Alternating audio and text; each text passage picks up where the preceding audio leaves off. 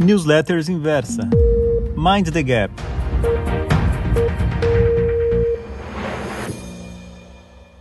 Olá, leitor. Aqui é o Marink e na coluna Mind the Gap de hoje eu quero falar sobre um bypass monetário. Bem, estou falando sobre algo que vem sendo discutido na mídia, em particular pela presidente do Fed regional da cidade de Cleveland.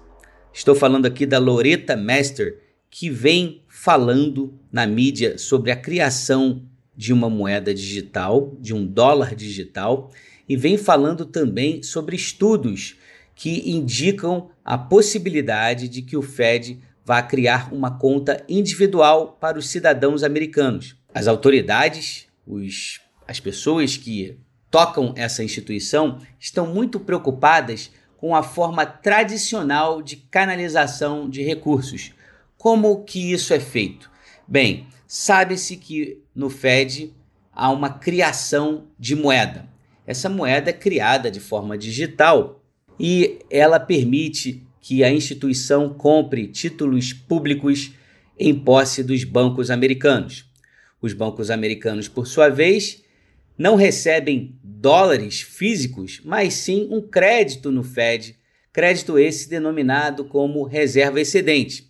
Com essas reservas excedentes, os bancos podem ter uma maior flexibilidade na concessão de empréstimos para grandes empresas, para pequenas empresas e também para indivíduos. Só que, no fim das contas, em um momento de eventual recessão, o que ocorre é que os bancos acabam é, tendo que arcar com perdas associadas à inadimplência. Por isso, há um movimento que está em curso de bancos e outras instituições de reduzir o risco, reduzir a concessão de crédito para aqueles que estão mais em necessidade disso reduzir a concessão de crédito para aqueles que estão fazendo uso dos auxílios emergenciais. Esse processo é algo que é preocupante, porque toda essa discussão no Fed ela está associada a uma situação que, por mais que não seja refletida no mercado de ações, a gente vê o mercado de ações subindo bem, a gente vê o mercado de ações próximo à máxima, a gente vê as empresas de tecnologia desfrutando desse, dessa, desse novo cenário, dessa nova economia.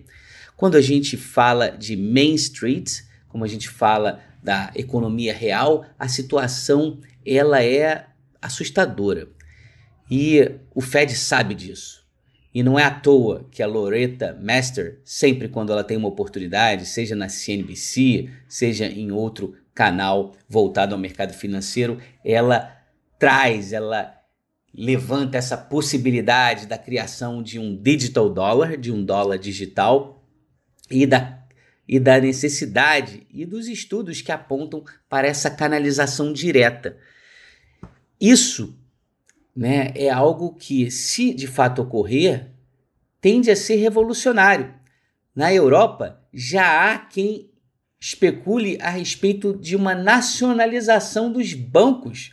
Os bancos simplesmente não estão conseguindo desempenhar o papel de outrora e talvez esse trabalho tenha que ser feito pelo próprio Banco Central. Na Europa, pelo Banco Central Europeu, nos Estados Unidos, pelo Fed. Será que isso vai acontecer? A questão, a grande questão aqui, o que eu quero fazer com que o leitor reflita a respeito é: será que isso pode ocorrer naturalmente nos próximos meses, no mesmo que os mercados se comportem bem, mesmo que a economia continue a registrar números relativamente saudáveis em relação ao que se temia há alguns meses? Ou será que é necessário que a economia se agrave? Será que é necessário que os mercados se deteriorem para que o Fed vá lá de fato e venha com essa solução. Uma solução que certamente, se ocorrer, terá um nome de dinheiro de helicóptero, né? Helicopter money na veia. Então, por isso, meus amigos, fiquem atentos, porque a própria possibilidade de ocorrência deste evento é algo que me deixa extremamente preocupado. Se eles estão pensando nisso, é porque a situação é muito mais grave do que aparenta.